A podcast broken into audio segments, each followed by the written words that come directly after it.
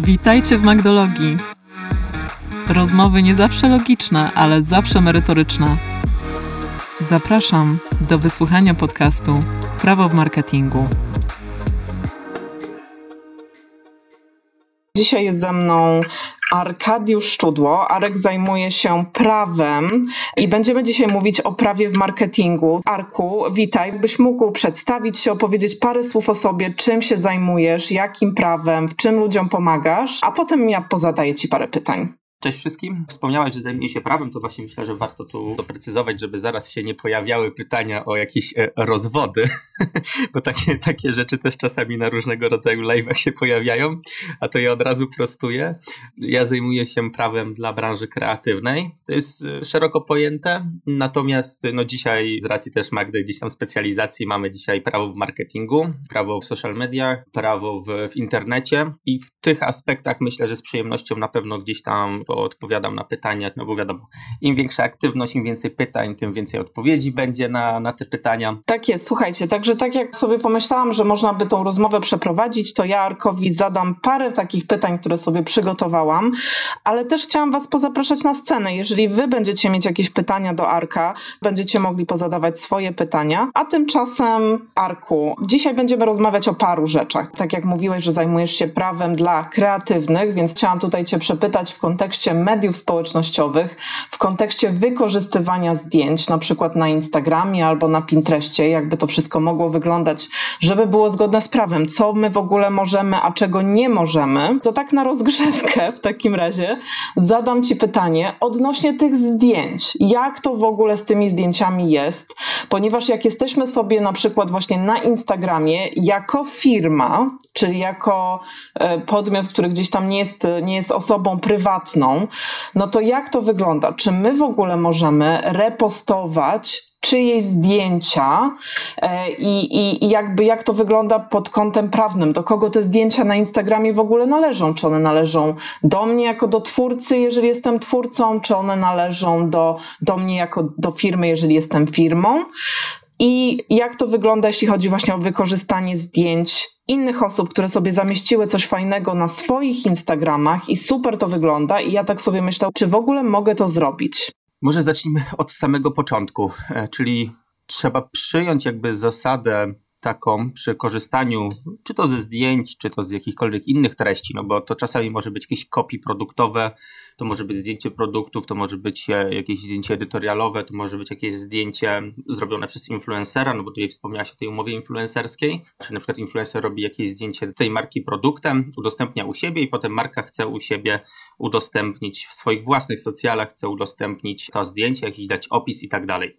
No to tutaj trzeba byłoby przyjąć taką zasadę z góry, że co do zasady, tak robić nie można tak? No bo e, prawa autorskie czy prawo do wizerunku jest po stronie tej osoby, która jest na zdjęciu. No jeżeli to jest influencer, tak, no to dodatkowo gdzieś tam pewnie ma jakąś umowę z fotografem zawartą, więc wszystko jest po stronie tego influencera. Jeżeli to jest klient, no to wiadomo, tutaj te prawo do wizerunku może być po stronie klienta, natomiast prawo autorskie może być po stronie e, fotografa jeżeli to jest klient tej marki, który po prostu sobie stryknął zdjęcie z produktem i marce się spodobało to zdjęcie i ona chciałaby to wykorzystać dalej.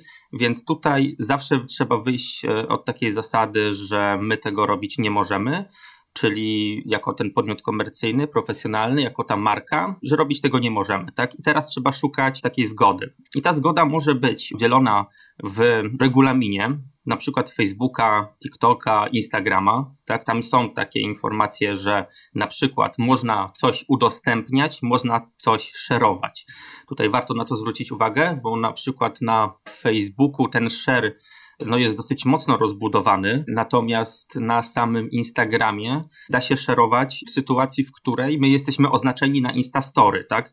Natomiast e, nie da się szerować czegoś, co jest na wallu danego profilu, tak? Czyli na kafelkach zdjęć, tak? Tego się nie da szerować. Ja tutaj od razu powiem, że te takie aplikacje typu Repost i podobne do aplikacji Repostu, no to to nie są oficjalne aplikacje Instagrama, a w związku z tym one nie są uwzględnione w regulaminie Instagrama, tak więc Instagram nie udziela zgody na coś takiego.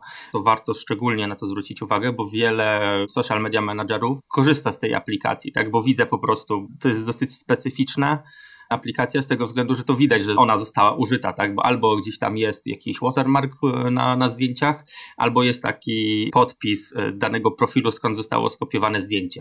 Tylko pamiętajcie, że to, że ludzie dadzą podpis pod danym zdjęciem, że skąd to zdjęcie zostało skopiowane, to od razu ich nie uprawnia do tego, że oni mogą w ogóle korzystać z tego zdjęcia. To też może być mylące, wprowadzające w błąd osoby, które patrzą na to, co się na tym Instagramie dzieje i tak sobie mogą myśleć, że skoro ktoś zrepostował zdjęcie jakiegoś influencera właśnie poprzez tą aplikację do repostowania i, i to się dzieje, to znaczy, że to jest ok, że oni też mogą. A ja tutaj ze swojej strony, jako osoba współpracująca z influencerami, mogę podpowiedzieć, że ja mam to po prostu wpisane w umowy z influencerami, że jedyny sposób, w jaki mogę właśnie repostować zdjęcia influencerów, którzy są oczywiście opłacani, opłaceni przeze mnie, e, no to jest właśnie poprzez taką aplikację, czyli oni sobie życzą, żeby było napisane, żeby było widoczne, że to nie jest tak, że oni zgodzili się na sesję zdjęciową u mnie, tylko że to jest po prostu ich zdjęcie, które zostało zrepostowane, wykorzystane na feedzie marki, dla której pracuję, tak? Czyli, że też jakby, żeby po prostu wiedzieć, że takie rzeczy też się dzieją i mogą być wpisane właśnie w umowy. No i co? I na początek od razu oczywiście zaczęło się od tego, tego regulaminu i to jest niestety to, od czego powinniśmy zaczynać, tak? Ponieważ no, każdy właśnie social media manager, czy każdy menadżer marketingu tak naprawdę powinien czytać wszystkie regulaminy, wszystkich tych portali, z których korzysta, bo tam są takie perełki, a często tego nie robimy. I od razu zadam Ci pytanie do, dodatkowe do tego, czyli rozumiem, że my w Insta Stories, czyli w relacjach, możemy zamieszczać posty, które są zamieszczone w feedzie, bo to jest udostępnione przez natywną funkcjonalność Instagrama, czyli w momencie, kiedy sobie nacisnę na ten papierowy samolocik na zdjęciu na czyimś feedzie, to mogę to zdjęcie pokazać w mojej relacji, wtedy to się wyświetla jako aktywny link. Jak ktoś na to zdjęcie kliknie, to przejdzie do profilu danej osoby, gdzie to zdjęcie się faktycznie znajduje.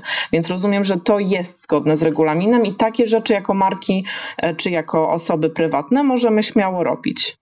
Tak, to jest zgodne z regulaminem, natomiast tutaj warto zwrócić uwagę, że też sobie troszeczkę nie bez powodu jakby wspomniałem o Facebooku, bo Facebook ma bardzo rozbudowaną tą funkcjonalność i tam się da szerować posty, to czego się nie da zrobić właśnie na Instagramie i trzeba korzystać z tej aplikacji Repost. I tutaj jest ten problem, że ok, regulamin zezwala na to, prawa autorskie zezwalają na to, no bo mamy zgodę w regulaminie. Natomiast tutaj warto zwrócić uwagę na taki dodatkowy charakter, chociażby prawo do wizerunku, albo to, że dana postać, dany influencer, dana znana osoba czy celebryta, no bo to najczęściej z nimi są problemy w takich sytuacjach, a nie na przykład z jakimiś tam e, zwykłymi ludźmi, którzy sobie kopiują, może inaczej, którzy e, robią zdjęcia, które potem marka e, sobie kopiuje z tego względu, że influencerzy zarabiają na swoim wizerunku i zarabiają na swojej własnej marce, tak? I to, że on, ten influencer, i my nie mamy zgody, tak, oczywiście, bo wychodzimy cały czas od tego, że bazujemy tylko na zgodzie regulaminowej, a nie na zgodzie z umowy, tak jak wspomniałaś, czy na jakiejś innej zgodzie, która na przykład mogła zostać udzielona, nie wiem, na Messengerze, na Facebooku albo na, na Instagramie, no nie, w wiadomościach. Cały czas bazujemy tylko i wyłącznie na zgodzie z regulaminu. No to w takiej sytuacji, jeżeli skorzystamy sobie z na przykład zdjęcia Lewandowskiego, który, to, który wziął wziąłby na przykład, nie wiem, milion e, złotych za, za reklamę, za taki kontrakt reklamowy, a skorzystał z naszego produktu, udostępnił, oznaczył nas i wyszliśmy z założenia, że możemy skopiować, no to tutaj trzeba uważać, tak? No bo normalnie Lewandowski na tym zarabia, więc wchodzą nam dodatkowe aspekty typu dobra osobiste, prawo do wizerunku i to, że nie można mm, jednak tutaj temu twórcy czy temu influencerowi nie można jednak zabierać tego wynagrodzenia, tak? Poprzez to, że on oznaczył i myśmy myśleli, że możemy to, to zrobić, tak? No bo powiedzmy mamy tą zgodę regulaminową. Także tutaj warto na to zwrócić uwagę, że jeżeli influencer korzysta z naszych produktów, a my nie mamy na to zgody i normalnie on by na tym e, zarobił, no to ja tutaj jednak bym nie polecał, zdecydowanie nie polecałbym robić takiego share'a czy gdzieś tam udostępniania na swoim własnym wallu. Na Instastory się troszeczkę to rozmyło, w sensie na początku były podobne zasady, natomiast tutaj, no ale to jest kwestia tego, że influencerzy przestali ścigać za Instastory, tak? Jeżeli ja zrobię udostępnienie na Instastory, no to powiedzmy z jakimś tam komentarzem, że o super, tutaj celebryta używa mojego produktu, no to to się trochę rozmyło, nie? Natomiast w sytuacji konfliktowej na Instastory też mogłyby być problemy. Czy jeżeli na przykład ja bym sobie zamieściła w moim Instastory, zszerowała jakiś post Roberta Lewandowskiego, to rozumiem, że jakby nadal może mnie pociągnąć do odpowiedzialności za to, tak? I, I wtedy jak ta odpowiedzialność mogłaby wyglądać? W sensie, co mi grozi w takiej sytuacji? Czy tylko to, że zostanę upomniana, zostanie do mnie wysłana na przykład informacja, że życzy sobie, żebym to usunęła, czy może się to wiązać z jakimiś konsekwencjami finansowymi? W pierwszej kolejności, no to mm, zawsze trzeba iść tutaj polubownie, więc takie pisemko pewnie byś otrzymała. Nie zawsze trzeba to robić, bo czasami po prostu strategia tutaj procesowa może być e, zgoła inna, czyli z zaskoczenia, mówiąc wprost. Natomiast, no tak, tutaj mogą być oczywiście finansowe kary, tak? I gdyby nie te kary finansowe, bo to zależy z jakich praw byśmy wychodzili, czy to z praw osobistych, prawa do wizerunku, czy z praw autorskich i tak dalej, tak dalej. Tutaj jest jakby szereg różnych opcji, to wszystko zależy. Natomiast ta kara finansowa to jest podstawa, bo gdyby nie ta kara finansowa, to tak naprawdę nie byłoby też e, sensu gdzieś tam ścigać, bo mało kto na rynku chce ścigać bez tych kar finansowych. Ta kara finansowa oczywiście nie musi być wpłacana na konto tego influencera, może być wpłacona na konto jakiejś fundacji znanej, tak? Albo mniej znanej. A jakie to są kwoty, które mogą tutaj się pojawić, z którymi możemy mieć do czynienia w momencie, kiedy właśnie coś takiego się wydarzy? Najlepiej powiedzieć tak, bo tutaj kwoty oczywiście mogą być różne, tak? Dla zwykłego człowieka to może być 10 tysięcy, dla kogoś średnio znanego jakiegoś mikroinfluencera 50 tysięcy. Natomiast no taki, e, taki Robert Lewandowski, trochę się go uczepiłem, natomiast to jest no po prostu case, wiecie o co chodzi. Nie bez e, przypadku jest największym polskim influencerem. Tak, tak, tak, dokładnie, dokładnie. Natomiast y, podobna sytuacja była z Burnejką, z tego co pamiętam, czyli z tym y, strongmanem, jakby to powiedzieć, siłaczem, albo z Pudzianowskim, pamiętam, albo Burnejka, albo Pudzianowski mieli właśnie taką sytuację, że zostało wykorzystany ich wizerunek przez jakąś firmę suplementującą, tak, czy tam jakieś białko i tak dalej dla siłaczy y, i bez tej zgody właśnie. No i tam ten konflikt powstał taki Lewandowski, no to mógłby żądać swojego normalnego wynagrodzenia, jakie otrzymałby, tak? I zresztą każdy influencer w tym przypadku wychodziłby, przynajmniej taki, który współpracowałby z prawnikiem, wychodziłby z założenia, że on powinien dostać co najmniej swoje wynagrodzenie, które normalnie dostałby za tego typu współpracę. A powiedz mi jeszcze, bo wspomniałeś o tym, że e, no tutaj możemy uzyskać zgodę od danego influencera albo od danej osoby, żeby właśnie właśnie ten wizerunek wykorzystać. Co wtedy musi się wydarzyć? Czy to może być zwykła wiadomość, na przykład właśnie poprzez e, direct message, poprzez wiadomość bezpośrednio na Instagramie?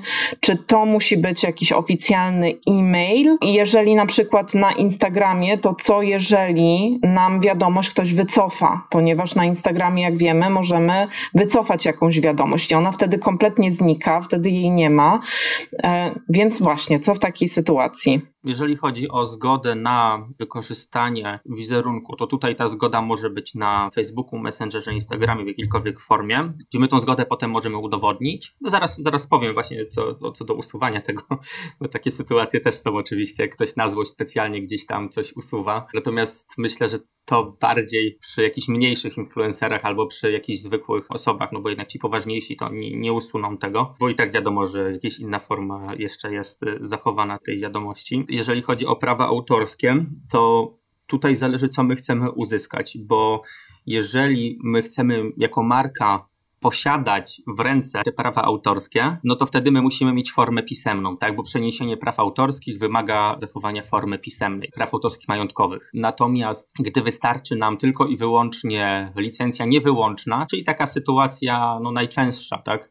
Gdzie to zdjęcie nie jest robione jakoś specjalnie na zlecenie nasze, tylko po prostu przy okazji powstało, albo nie zależy nam na tym, żeby posiadać te prawa autorskie do tego zdjęcia, czy cokolwiek takiego, no to wtedy wystarczy zgoda, no nawet telefonicznie, tak, udzielona. Najlepiej takie zgody mieć na mailu, no bo maila, no gdzieś tam powiedzmy, nie usunie się, chyba że przypadkiem, gdzieś tam czynnik ludzki. Można mieć taką zgodę oczywiście na Facebooku, na Messengerze, na Instagramie. E, wystarczy informacja, że zgadzam się na wykorzystanie takie i takie w takim takim celu, to jest jedno zdanie.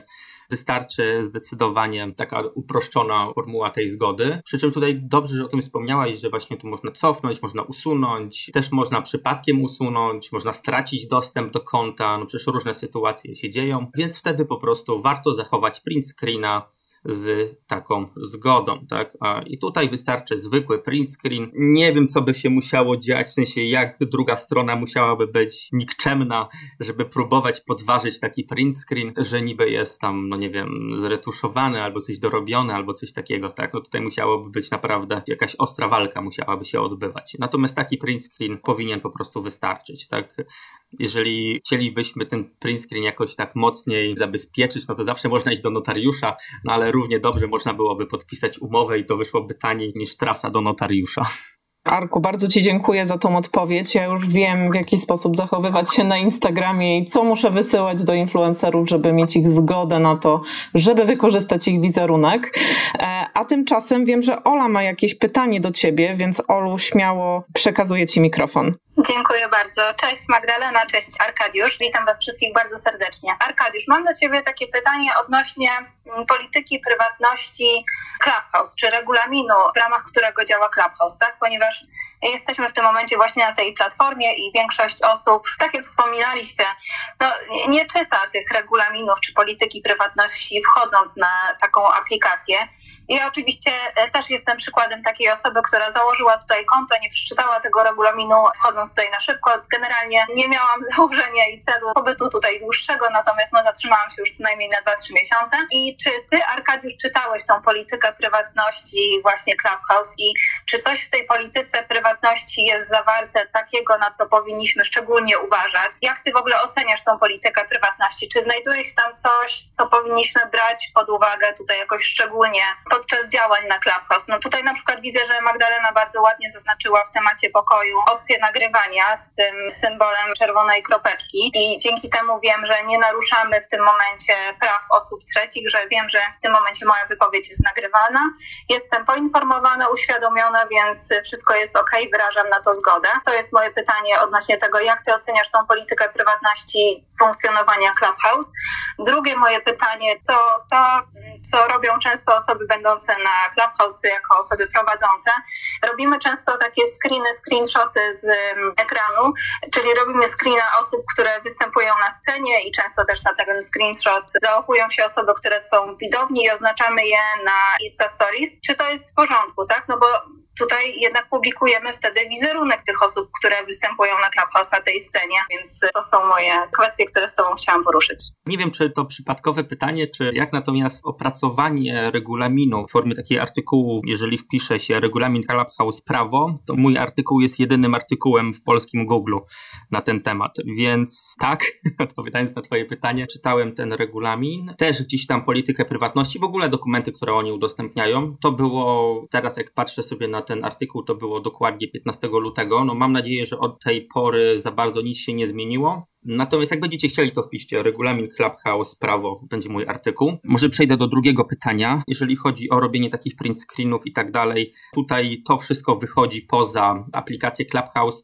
a w związku z tym musimy mieć na to zgody, a przynajmniej powinniśmy mieć na to zgody w jakiejś formule. Też trzeba pamiętać na to, że takie zgody na wykorzystanie wizerunku, na rozpowszechnianie wizerunku można w każdej chwili cofnąć, więc też trzeba takie cofnięcie respektować, czyli w razie czego trzeba byłoby usunąć usunąć dane zdjęcie, bo ktoś nie upoważnia nas dalej do wykorzystania tego zdjęcia. Tutaj też trzeba byłoby zwrócić uwagę na to, jak to komercyjnie wykorzystywać i jak pod tym kątem mógł się zmienić regulamin, pod tym kątem komercjalizacji, wykorzystania, bo wiem, że były podnoszone głosy pod tym kątem. Sprawdzę to, natomiast to gdzieś tam są moje jakieś tam gdybania, czy moje marzenia, w jaki sposób mógłby się zmienić ewentualnie regulamin Clubhouse'a, szczególnie, że też ta monetyzacja poniekąd weszła, no bo była blokada ogólnie na komercyjne wykorzystanie wykorzystanie Clubhouse'a, tak? Nie można było go wykorzystywać komercyjnie, czyli takie komercyjne wykorzystanie to jest nawet ten pokój teraz, w tym momencie, tak? Ja się zajmuję prawem, Magda się zajmuje marketingiem i my tworzymy prawo w marketingu. To też jest poniekąd komercyjne wykorzystanie danego pokoju czy Clubhouse'a.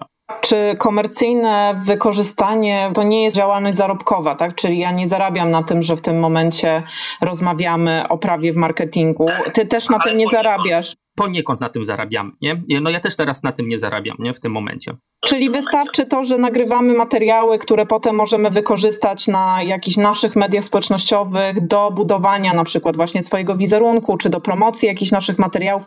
To już wystarczy, to już jest jakby objęte jako e, wykorzystanie komercyjne, tak? Tak, komercję trzeba zawsze pojmować szeroko, natomiast tutaj nie chodzi o samo nagrywanie, ale samo to, że ja na przykład powiedziałem, że jestem prawnikiem, czyli się poniekąd zareklamowałem. Może nie w myśl zasad etyki, kodeksu etyki adwokackiej, bo jestem adwokatem, to nie byłoby reklamowanie, ale w myśl takiego ogólnego, szeroko pojętego komercyjnego wykorzystania czegoś, na przykład tej aplikacji, no to to już mogło być. Zresztą tutaj nawet Clubhouse wskazał coś takiego, wtedy wskazał, tak? No mówię, to nie jest ta wczorajsza wersja analizy tego regulaminu. Natomiast Clubhouse wskazał coś takiego, że nie można promować poprzez Clubhouse jakichkolwiek towarów lub usług bez stosownego upoważnienia. Cokolwiek to znaczy, ja bym to po prostu szeroko pojmował, że nie można tego typu reklam robić i Clubhouse ma wtedy uprawnienia do tego, żeby zablokować nam dostęp do takiego konta. Regulamin regulaminem to jest dosyć płynne i działa to mniej więcej na takiej zasadzie, że ok,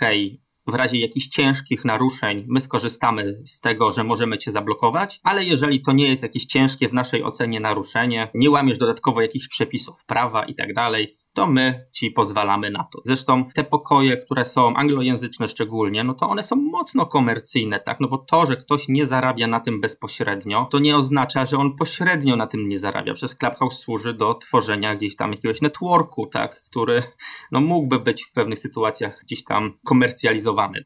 Tutaj jeszcze mi się przypomniało odnośnie nagrywania. Ja myślę, że to jest ważna rzecz, żeby też o tym wspomnieć. Co do zasady nie możemy nagrywać tak, tych pokoi, czyli w samym regulaminie my nie mamy zgody na to, żeby nagrywać pokoi i tego, co się dzieje tutaj, ale to wszyscy wiemy. Tak? Natomiast niekoniecznie wiemy to, że powinniśmy mieć zgodę też tłumacząc tak bezpośrednio tą anglojęzyczną wersję tego regulaminu, która też tam, mówię, ona nie do końca jest dosyć klarowna i zrozumiała, nawet dla prawników, co też jest w ogóle zabawne, żeby pisać tak rozbudowane regulaminy w sposób niezrozumiały, to jest po prostu, można się za głowę złapać. Tam jest mowa o pisemnej zgodzie, co jest dosyć zabawne, bo gdzie my uzyskamy pisemną zgodę. Więc aktualnie przyjęło się po prostu, że oznacza się właśnie ten res, czyli rekord, czerwoną kropeczkę w tytule i tak dalej i wszyscy wiemy po prostu, że dany pokój jest nagrywany i niejako udzielamy na to zgody. Natomiast pamiętajcie o tym, że taka taka zgoda jest dosyć mocno domniemana, tak? No bo to nie jest zgoda, która jest udzielona w sposób bezpośredni, gdzie my mamy informację od użytkownika, że on wyraża na to zgodę. Więc chcąc być tak w 101% jakby czystym i gdzieś tam zabezpieczonym, to każdorazowo osoba, która wypowiada się tutaj na scenie, co mogłoby być pewnie gdzieś tam w praktyce mocno uciążliwe, musiałaby powiedzieć, że tak, zgadzam się na nagrywanie i na udostępnienie na przykład w podcaście, nie wiem, Okiem Prawnika Kreatywnych, tak, czy na przykład w moim podcaście, albo w podcaście Magdy i tak dalej, i tak dalej. Więc tak to powinno wyglądać co do zasady, ale mówię, to jest regulamin regulaminem, natomiast przyjęło się i to widzę na wielu pokojach, że ten rec z czerwoną kropką jest w zupełności wystarczający. Natomiast gdyby jakiś mocny konflikt wystąpił z kimś tam, no to oczywiście ta osoba miałaby jakieś narzędzia do walki. Ciężko jest prowadzić pokój i pytać każdą osobę, która wchodzi na scenę, właśnie o to, czy wyraża zgodę na to, żeby e, przetwarzać te informacje, które ona udziela, no bo to też jest jakby własność intelektualna, tak? Czyli każda wypowiedź osoby, która wchodzi na scenę, przynajmniej ja to tak rozumiem, w kontekście też rozmów, które prowadziłam w odniesieniu do nagrywania właśnie podcastów. Czyli to, co dana osoba na podcaście powie, czyli w trakcie swojej wypowiedzi, to jest tak naprawdę własność intelektualna tej osoby i zgoda powinna być udostępniona na wykorzystanie zarówno tego wizerunku, który jest e, na ekranie w tym momencie, czyli jeżeli robimy tego print screena, to na to powinniśmy uzyskać zgodę, no ale też na zgodę na to, żeby wykorzystać tą wypowiedź, która się podczas rozmowy pojawiła.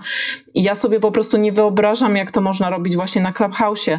Dla mnie to jest coś, co w takim razie powinno się pojawić w regulaminie, że jeżeli jest ta zgoda, no nie domniemana, tylko ta zgoda regulaminowa, o której wcześniej, Arku, mówiłeś w kontekście Instagrama, no właśnie. I, i, i co teraz? Czy, czy ktoś rzeczywiście będzie mógł na przykład pociągnąć kogoś do odpowiedzialności za to, że, że nagrał ich głos i udostępnił w podcaście? Czy to rzeczywiście trzeba się zgłaszać do każdej osoby, która dzisiaj z nami jest na scenie, żeby tą zgodę wyraziła, a jeżeli tej zgody nie wyrazi, to trzeba będzie wycinać z tej rozmowy wypowiedź danej osoby? Jak to w praktyce wygląda?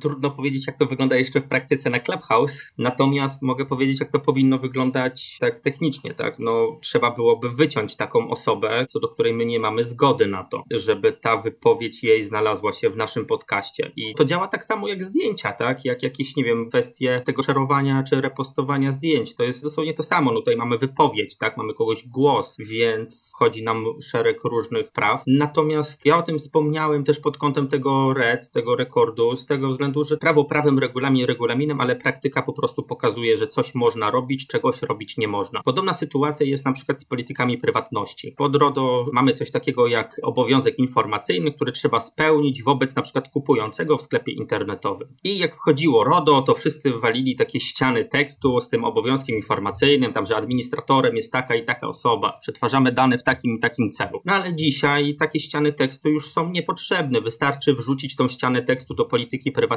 która już istniała przed RODO i po prostu w takiej polityce prywatności, żeby to było. Ale widzicie, prawo o tym nie mówi, tak? Prawo mówi spełnij obowiązek informacyjny, natomiast w jakiej formie go spełnić, no to już jest gdzieś tam po stronie ludu, mówiąc wprost. No tak samo tutaj ta zgoda jest tutaj poniekąd domniemana, bo my nie pytamy o to wprost. Jest po prostu napisane w tytule, że będzie nagrywane, czyli w związku z tym, skoro jest nagrywane, no to mogę się domyślić, że mój głos będzie nagrany, a w związku z tym, jeżeli odezwę się i coś powiem i nie zaprzeczę temu, jakby nie cofnę zgody albo powiem wprost, że nie zgadzam się, no to w takim razie mogę się domyślać, że moja wypowiedź zostanie nagrana i udostępniona. Ale to są takie trochę gdybania, to są fajne tematy, bardziej do rozmowy takiej w ramach ciekawostki, bo też nie chciałbym straszyć tutaj po prostu ludzi, że czegoś takiego robić nie można, wiecie, w 100% i zawsze się po prostu przegra. Wiem, że tutaj Michał też chyba miał jeszcze jakieś pytanie do Arkadiusza. To Michał, przekazuję Tobie mikrofon. Pytanie to było dotyczące nagrywania tego pokoju, tego przycisku REC, a może przynajmniej to rozwiniemy. Czy wystarczy tylko kropka i napis REC? Dlaczego o tym mówię? Dzisiaj odbył się wywiad z Polem i z Rohanem, czyli twórcami tej aplikacji.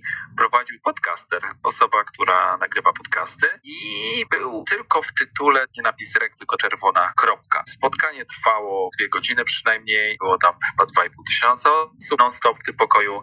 No i tak jak tutaj Magda prowadziła z tobą wywiad i w pewnym momencie sesja pytań. I na scenie pojawiały się osoby. Nikt nikogo nie pytał o zgodę, czy można wykorzystać później ten materiał i nie było takiej informacji, przynajmniej przez ten czas, jak byłem prawie od samego początku, nie było żadnej informacji w trakcie, że to jest nagrywane, czy wyrażasz zgodę. I dlaczego o tym mówię? Dlatego, że twórcy tej aplikacji brali w tym udział, no dali przykład. Prowadziliśmy taki pokój, była też dyskusja na ten temat i twórcy aplikacji w ten sposób pokazują nam praktykę, to czy to jest ok, tak, z tego punktu prawnego, bo jeżeli oni nie musieli zapytać, bo tak się spodziewaliśmy, że oni zaraz zapytają, hej, jest, to się nagrywa, czy wyrażasz zgodę, żeby to wykorzystać? Nie było nic takiego. Nawet później pytaliśmy osoby, które zadawały pytania i one też nie dostały żadnej informacji, nigdzie niczego nie musiały wysyłać, niczego nie musiały podpisywać. Więc to jest tak właśnie ta kropka REK, o której większość osób by pewnie nie miała pojęcia. No mama tutaj przyjdzie i na scenę wejdzie, to też nie będzie wiedziała, co ta czerwona kropka znaczyła. Czy to będzie wystarczające?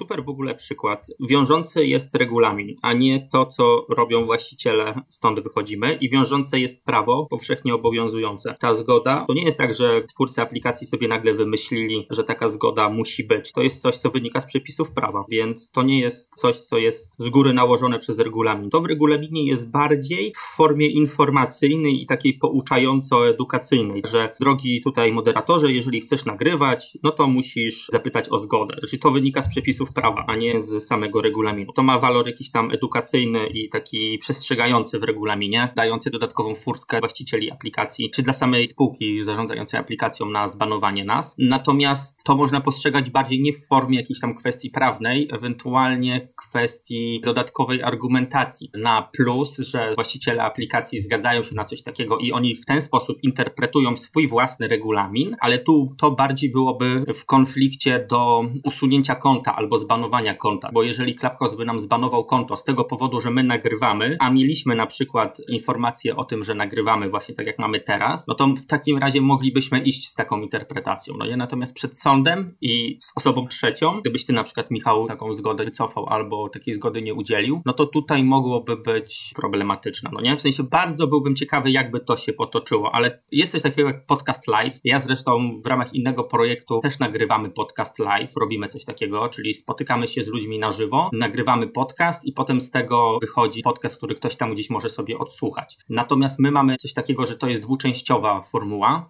czyli pierwsza część to jest wywiad z konkretną osobą, czyli na przykład nagrywana jest rozmowa tylko moja z Magdą i Magdy ze mną. Natomiast sytuacja, gdy kończymy tą rozmowę, to sytuacja jest taka, że wtedy my wyłączamy nagrywanie i to jest tylko dla zamkniętego kręgu. Potem te osoby, które są live na żywo, mogą zadawać pytania i wtedy mogą też włączać swoje mikrofony i wtedy mogą rozmawiać. Tutaj by trzeba było się zastanowić, czy podczas tego spotkania, o którym mówisz, Michał, czy też nie było takiej formuły, czy ta formuła nie była dwuczęściowa, bo to jest coś, co akurat gdzieś tam spotykam na rynku. No trzeba mieć zgodę, tak? Tutaj nie ma jakiejś furtki. Oczywiście zebranie tego wszystkiego, czyli tych wszystkich argumentów, oczywiście będzie działało na plus. Natomiast to też zależy przed jakim sądem by było. No niby mamy w Polsce teraz wyspecjalizowane sądy dotyczące własności intelektualnej. Taka sprawa związana z Clubhouse'em, nie wiem, czy by akurat trafiła przed ten wydział, mogłaby trafić przed inny. To się kwalifikuje jako rozmowa telefoniczna. Rozmowy telefonicznej nie możemy nagrywać.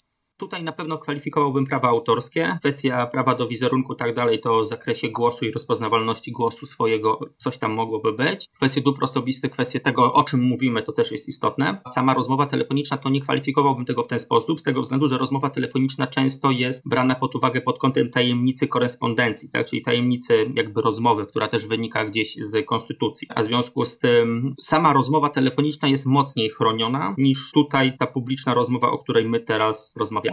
Jeszcze chciałbym doprecyzować pytanie Oli o wykorzystanie tego wizerunku, czyli na przykład screenshot tego pokoju. Robisz screenshota, wrzucasz na Instagram i piszesz tam, że byłem w pokoju, był tam Michał, Michała nie lubię, bo Michał nie jest fajny. To nie jest już wykorzystanie mojego wizerunku? Ja w tym momencie mogę powiedzieć, o nie, Arek wykorzystał mój wizerunek i mnie na social media gdzieś tam doczernił mnie nawet, jeżeli byś to na przykład zrobił. Czyli z czymś takim mógłbym na przykład wyjść do sądu.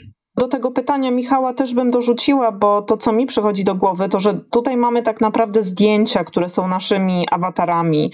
I w pewnym sensie, jeżeli decydujemy się na zamieszczenie takiego zdjęcia na naszym profilu, no to czy to zdjęcie nie staje się w jakiś sposób y, no, takim dobrem publicznym, w sensie pu publiczną reprezentacją po prostu nas.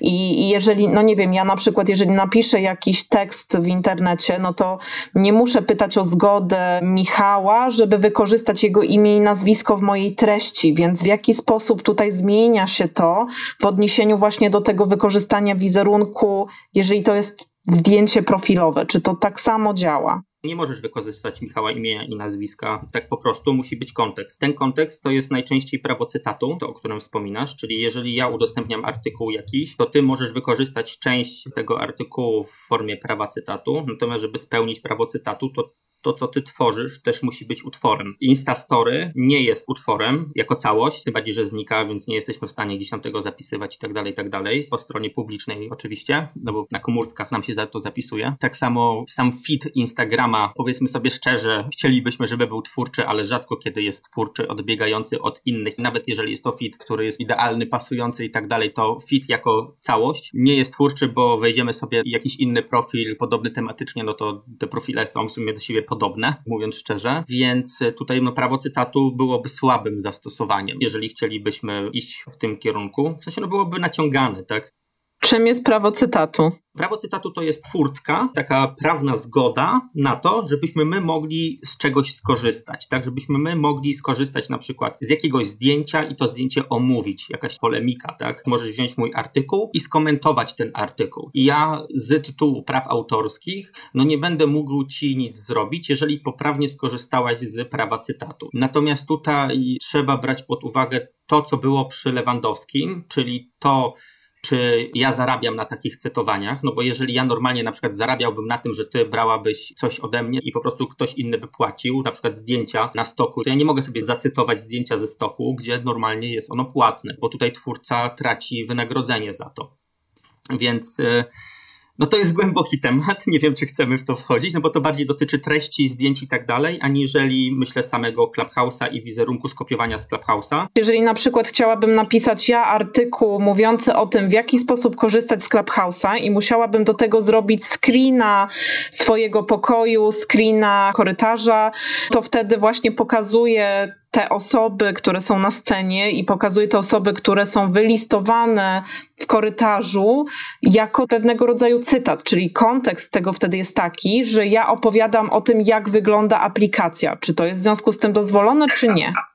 Cytat dotyczy tylko praw autorskich, a nie prawa do wizerunku. To trzeba na to zwrócić uwagę. Wizerunek to jest dobro osobiste, które wynika z kodeksu cywilnego. To jest całkowicie coś co innego i tutaj prawo cytatu no, nam nie wchodzi w grę, ale oczywiście można byłoby gdzieś tam pod takie wyłączenia to podciągnąć. Tutaj też warto zwrócić na to uwagę, bo Michał powiedział, że ktoś by wykorzystał, zrobiłby screena. Myślę, że troszeczkę nieświadomie o tym Michale powiedziałeś, natomiast powiedziałeś bardzo istotną rzecz, że ktoś by wykorzystał tego screena i by negatywnie ciebie. Mogłoby dojść, oczywiście nie, nie przesądzam od razu, mogło dojść do naruszenia dóbr osobistych w postaci na przykład twojego dobrego imienia. Jeżeli ta osoba by komentowała twoją firmę, a nie ciebie jako osobę fizyczną, no to mogłoby dojść do naruszenia dóbr osobistych danej firmy, danej działalności w postaci renomy. To, co powiedziałeś jest bardzo istotne, czyli też kontekst wykorzystania tego wizerunku czy screena z Clubhouse. Powiedzmy sobie szczerze, jeżeli my piszemy, że to był super pokój, super moderatorzy i tak dalej, no to nikt nam nic nie zrobi. No, sąd też nie będzie, nie będzie jakoś szczególnie, e, podejrzewam, z tym walczył. Napisałbyś Michał beznadziejny, Michał zadaje głupie pytania, tak. jest w ogóle okropny to wtedy mamy to naruszenie renomy lub naruszenie dobrego imienia po prostu danej osoby, więc wtedy ten kontekst jest znacznie szerszy i dodatkowo jest negatywny.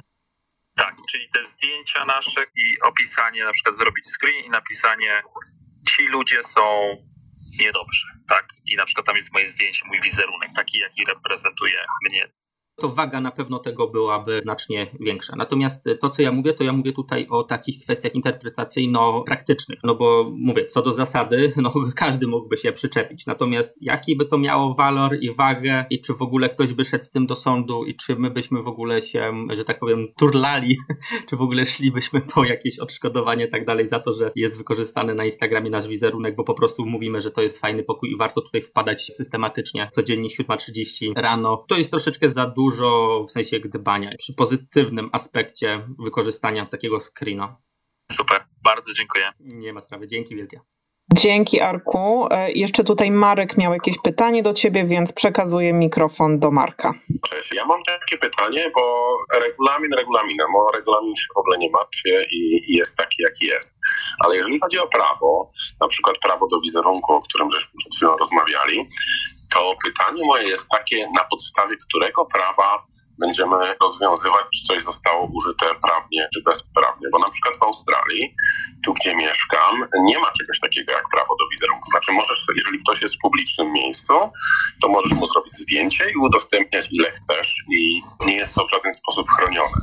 I teraz pytanie, czy rozpatrujemy prawo ze względu na to, gdzie ktoś się znajduje, albo gdzie zostaje umieszczone, czy prawo, gdzie mieści się siedziba Clubhouse'a, czy prawo, gdzie się znajdują ludzie, którzy biorą udział w konwersacji. Pozwoli, że nie będę analizował prawa australijskiego. Kończyłem prawo polskie, europejskie i chińskie, to w ramach ciekawostki. Natomiast australijskiego niestety nie znam. Mogę podejrzewać to, co mówisz, znam tą jakby sytuację, że jest taka zgoda. My w Polsce też mamy podobną zgodę na wykorzystanie czyjegoś wizerunku, jeżeli to jest osoba publiczna, tylko że wtedy to musi być wykorzystane w związku z tym zawodem, który wykorzystuje. A druga rzecz, grupowe zdjęcia i tak dalej, to też mamy to w Polsce i można zrobić zdjęcia jakiejś tam większej grupie, no nie? Nie, bardziej chodzi mi o to, które prawo musimy rozpatrywać, czy je łamiemy, czy nie. Bo wiadomo, każde państwo ma inne prawo dotyczące różnych rzeczy. Pewnie voice over też będzie w każdym kraju inaczej traktowany dalej. Więc pytanie, na podstawie którego prawa rozpatrujemy, czy coś robimy zgodnie z prawem, czy niezgodnie z prawem. Patrząc na to, jakie są interpretacje na poziomie Unii Europejskiej, bo musiałem zrobić to wprowadzenie, że że jestem właśnie tym prawnikiem europejskim, to jednak tutaj byłoby rozpatrywane prawo Unii Europejskiej. Pomimo tego, że na przykład aplikacja byłaby w USA rejestrowana, no nie? Więc tutaj jednak szłoby prawo Unii, prawo polskie, bo to, co wspomniałem na początku, My cały czas mówimy o rzeczach, które wynikają z przepisów prawa, a nie z regulaminu Clubhouse'a. To, że do naruszenia dochodzi na poziomie regulaminu aplikacji Clubhouse'a, to ok, ma jakieś tam znaczenie, natomiast ten zakaz nagrywania, zakaz wykorzystania wizerunku i tak dalej, to to są przepisy polskie, które wynikają z prawa polskiego. Jeżeli doszłoby do naruszenia pomiędzy dwoma Polakami, no to tutaj pewnie prawo polskie by miało znaczenie. Jeżeli doszłoby do naruszenia pomiędzy australijskim prawem a prawem polskim, to musiałbym zobaczyć umowę międzynarodową pomiędzy Australią i Polską. Nie? Jeżeli doszłoby na przykład do naruszenia pomiędzy Niemcami i Polską, to mogę pozwać Niemca w Polsce, bo jest umowa międzynarodowa, traktat Unii Europejskiej. Więc tutaj musiałbym ewentualnie, jeżeli mówimy na przykład o tej Australii, no bo to jest dosyć fajny przykład, takich krajów jest oczywiście więcej poza Unią Europejską, więc e, tutaj są traktaty międzynarodowe, są umowy międzynarodowe, które kształtują tego typu właściwość sądów i właściwość prawną. Ja akurat nie siedzę w tych takich, wiesz, międzynarodowych, także tak jakichś super szczegółów Ci, Marku, tutaj niestety nie udzielę odpowiedzi bo ja może znam prawo polskie, prawo europejskie i tak dalej, ale wyobraźmy sobie, że Australijczyk jest na Clubhouse i robi coś, co jest zupełnie zgodne z prawem australijskim, a okazuje się, że na Clubhouse siedzi też Polak, który ma inne prawo i jemu już przeszkadza to, że wizerunek jest udostępniany, więc po prostu zastanawiałem się, czy jakoś jest, nie wiem, też jest to w regulaminie, bo dla nas, Polaków i Europejczyków, wszystkie kraje mają akurat podobne przepisy dotyczące wizerunku i praw autorskich w Unii Europejskiej. I dla nas taki regulamin, no to tak naprawdę ma ten walor właśnie to, co powiedziałem, taki edukacyjny, tak? No bo wynika wprost z przepisów prawa, tak naprawdę. Natomiast dla Australijczyków to mogłoby już nie mieć na przykład waloru edukacyjnego, tylko już walor restrykcyjny, zakazujący czegoś zrobienia. No bo na przykład, jeżeli w przepisach prawa masz, że możesz coś robić, a regulamin to nie jest obowiązujące, mogę mogę to zmienić na przykład umową czy regulaminem, to by wynikało z przepisów prawa wprost. W takim wypadku taki regulamin byłby dla mnie wiążący i byłby mnie ograniczający. To, że dla mnie jako Polaka czy Europejczyka nie jest ograniczające, to nie znaczy, że na przykład dla Australijczyka być takie nie mogło. Po to też pewne zapisy są w regulaminach. Regulaminy tworzy się w aplikacjach międzynarodowych, tworzy się po prostu ogólnie. Tworzy się, biorąc pod uwagę oczywiście prawo obowiązujące dla danej spółki, czyli tutaj prawo ze Stanów Zjednoczonych, tak, Clubhouse, jak, jak, jak pamiętam, bierze się pod uwagę prawo europejskie, z różnych krajów, gdzie my wchodzimy i gdzie my robimy ekspansję. Warto na to zwrócić uwagę, bo jeżeli my wchodzimy do jakiegoś kraju, zależy w jakiej formule, bo jeżeli my wchodzimy na przykład do Polski i tłumaczymy całą aplikację po polsku i mamy tutaj konsumentów polskich i robimy marketing na Polskę i tak dalej, my musimy brać pod rozwagę pomiędzy Clubhouse'em, spółką Clubhouse'ową, a pomiędzy użytkownikiem Clubhouse'a, musimy brać pod uwagę prawo polskie, ale my tu mówimy tylko o relacji Clubhouse-użytkownik, a nie użytkownik-użytkownik. No jasne. Ja tylko po prostu też się zastanawiałem, że możliwe, że z tego właśnie wynikało to, że na tym kanale z twórcami nie było powiedziane, że jest nagrywane, bo możliwe, że w Stanach można nagrywać, tylko na przykład nie można tego wykorzystywać pieniężnie albo nie można tego używać w sądzie. Dobrze myślisz, natomiast warto zwrócić uwagę, że regulamin byłby właśnie wtedy ograniczający, jeżeli w danym stanie w Stanach byłaby taka możliwość na nagrywanie. Wtedy regulamin by nam zabraniał tego. Powiem Wam, że słucham tego wszystkiego i, i coraz bardziej jestem przerażona tym, ile trzeba prawa znać, żeby w ogóle móc w jakikolwiek sposób funkcjonować. Jak widzicie, to po prostu jest interpretacja, gdzieś tam praktyka i tak dalej, i tak dalej. To są rzeczy, gdzie potencjalnie może być konflikt, natomiast ryzyko jest stosunkowo niskie, przynajmniej w mojej ocenie. Powiem Ci, że też gdzieś tam tak od razu się zastanawiałam nad tym wszystkim, ponieważ ja jak na przykład prowadzę rozmowy na moim podcaście w języku angielskim i prowadzę te rozmowy z obcokrajowcami, to mam napisaną umowę, która jest napisana według w ogóle prawa brytyjskiego. Także tak słuchając tego, o czym mówisz, stwierdziłam, że kurczę, no to może w Unii Europejskiej to może w ogóle nie mieć racji bytu i tak naprawdę nie wiem, czy to w ogóle mnie chroni w jakiś sposób, czy ja rzeczywiście mam prawo do tego, żeby wykorzystywać te wypowiedzi, które gdzieś tam się pojawiają na tych moich podcastach i już wiem, że po prostu muszę pójść do jakiegoś prawnika, żeby, żeby to dalej omówić, bo e, no po prostu poczułam się dużo mniej pewnie. Przy takich kwestiach międzynarodowych polecałbym jednak tutaj konsultacje wiesz co, w tym zakresie z tego względu, że raz po jednej stronie może być na przykład firma, bo robisz, nie wiem, z prezesem spółki wywiad, tak i tak dalej. Raz może być osoba fizyczna, po prostu taka osoba fizyczna inaczej jest rozpatrywana przez prawo, no bo tutaj mamy do czynienia z konsumentami, bo to też zależy kto po drugiej stronie podpisuje umowę po twojej stronie, czy jako działalność podpisujesz umowę, czy jako też osoba fizyczna,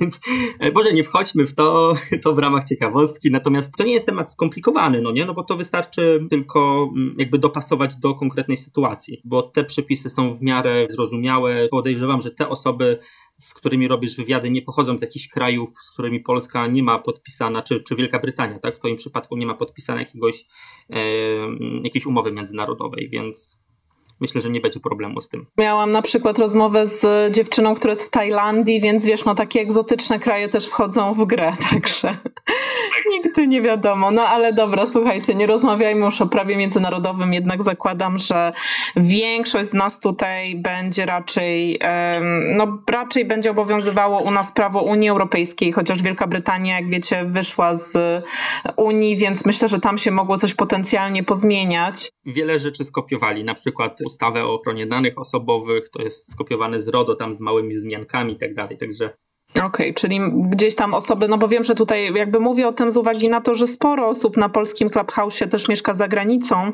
i właśnie sporo osób mieszka w Wielkiej Brytanii, dlatego, dlatego gdzieś o to spytałam, bo to jest po prostu prawo Unii Europejskiej, będzie te osoby też obejmowało z tego, co mówisz. Widzę, że Robert miga mikrofonem. Robert, proszę bardzo, zadaj swoje pytanie. Dzień dobry, nazywam się Robert Jarek, mieszkam w Warszawie, zgadzam się na nagrywanie.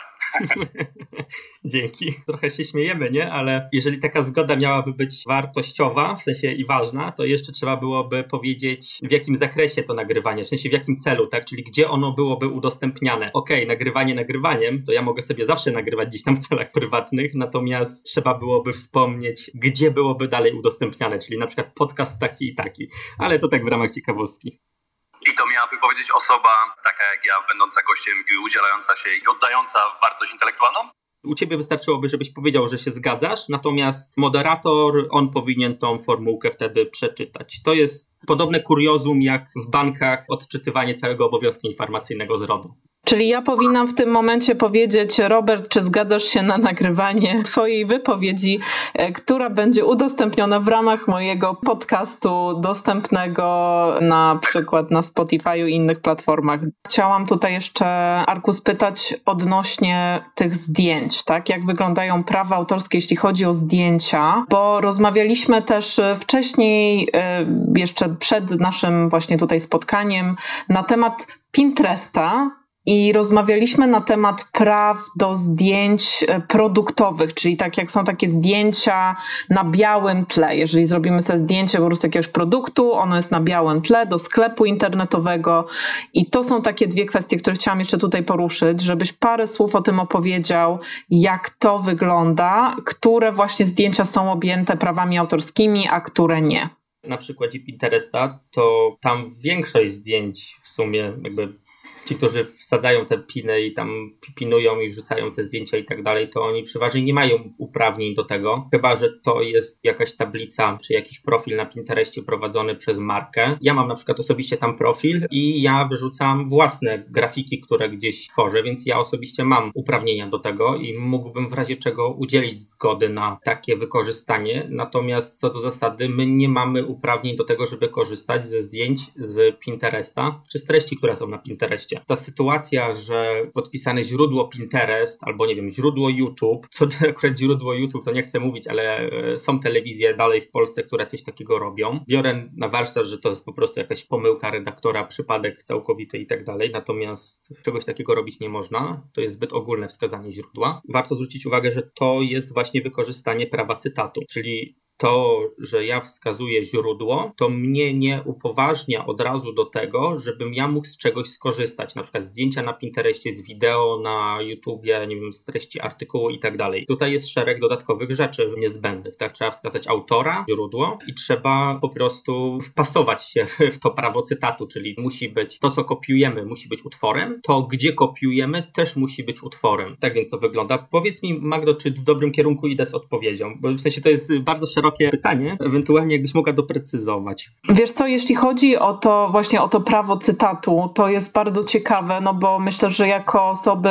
zajmujące się marketingiem, przynajmniej dla mnie, jako dla osoby zajmującej się marketingiem, to też jest e, no, kwestia, w jaki sposób właśnie można wykorzystywać treści na przykład na blogu, więc i, i tutaj od razu przychodzi, przychodzi mi na myśl też ten Instagram, o którym wspomniałeś, że to, że to nie jest utwór po prostu, tak? Czyli, że ten feed na Instagramie Instagramie nie stanowi utworu, więc dlatego to, to prawo, prawo cytatu e, no tutaj nie ma uzasadnienia. Natomiast tego, co widzę właśnie w momencie, kiedy twórcy agregatorów kontentu, czyli ci, którzy zbierają zdjęcia innych osób i zamieszczają je u siebie, no to oni właśnie odnoszą się do tego, kto jest autorem i skąd zostało zdjęcie e, zaciągnięte, zapożyczone i w tym jakby próbują obejść ten, ten temat. Więc skąd my jako twórcy teraz możemy wiedzieć, co jest utworem, a co nim nie jest? Jak, jaka jest definicja? Jak, jak się prawo do tego odnosi? Nawet znając definicję, no bo to musi być twórcze, indywidualne, odróżniające od innych, wytwór człowieka, tak?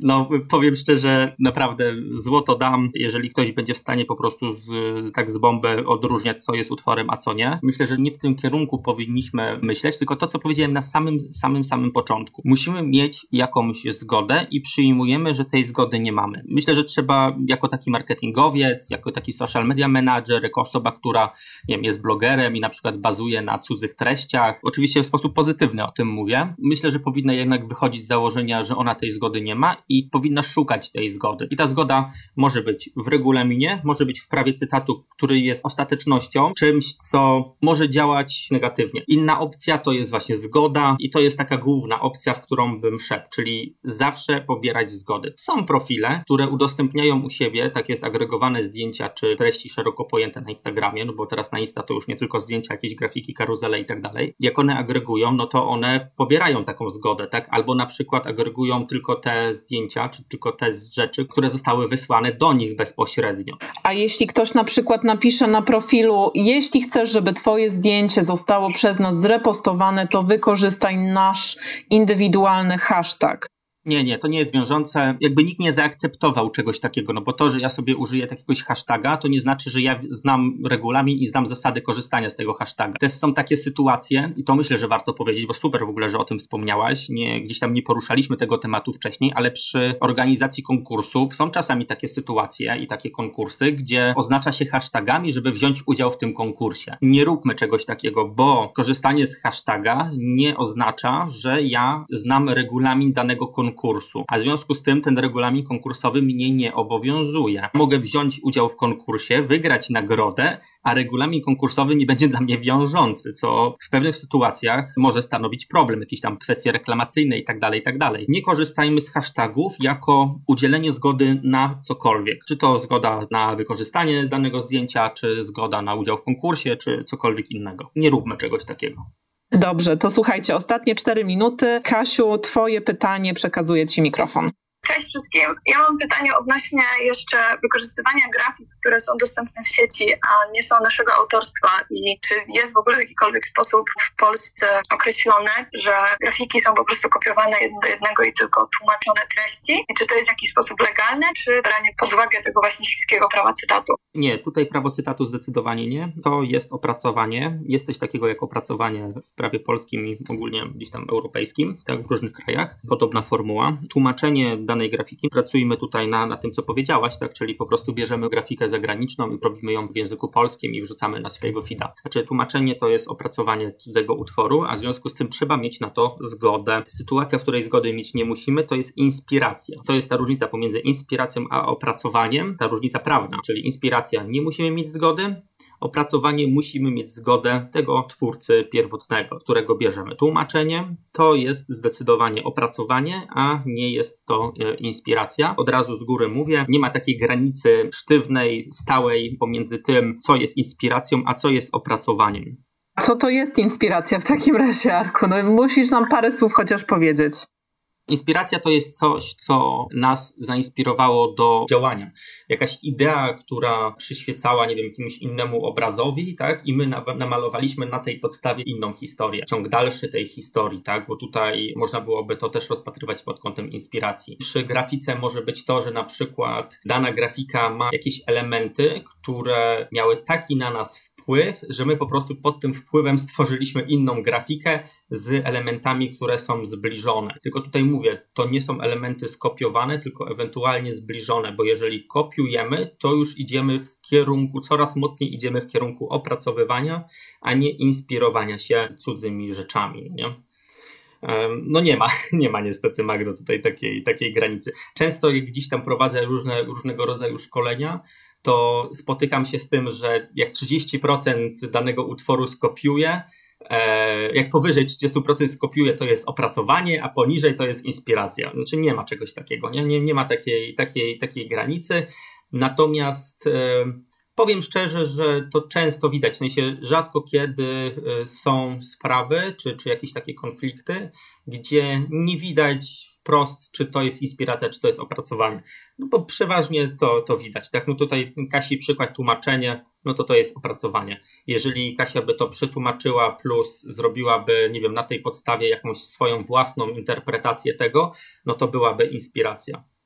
Okej, okay, super, dobrze. No to już jakby jakąś wskazówką jest, jeżeli mamy opracowanie, czyli praktycznie robimy coś w zasadzie no niby jeden do jeden, tylko że na przykład w innym języku, no to to jest opracowanie i tutaj potrzebna jest zgoda, a w momencie, kiedy jest to inspiracja, czyli zobaczyliśmy, nie wiem, na przykład kilka różnych rzeczy i na tej podstawie sobie coś napisaliśmy, co było tym inspirowane, no to wtedy to już jest inspiracja i wtedy o, te, o tą zgodę prosić nie musimy. Arku, bardzo, bardzo Ci dziękuję, że tutaj z nami dzisiaj byłeś i że towarzyszyłeś nam. Dziękuję Wam też wszystkim, którzy tutaj dołączyli do nas na scenie. Dziękuję Wam za Wasze pytania do Arka i życzę Wam. Również dziękuję.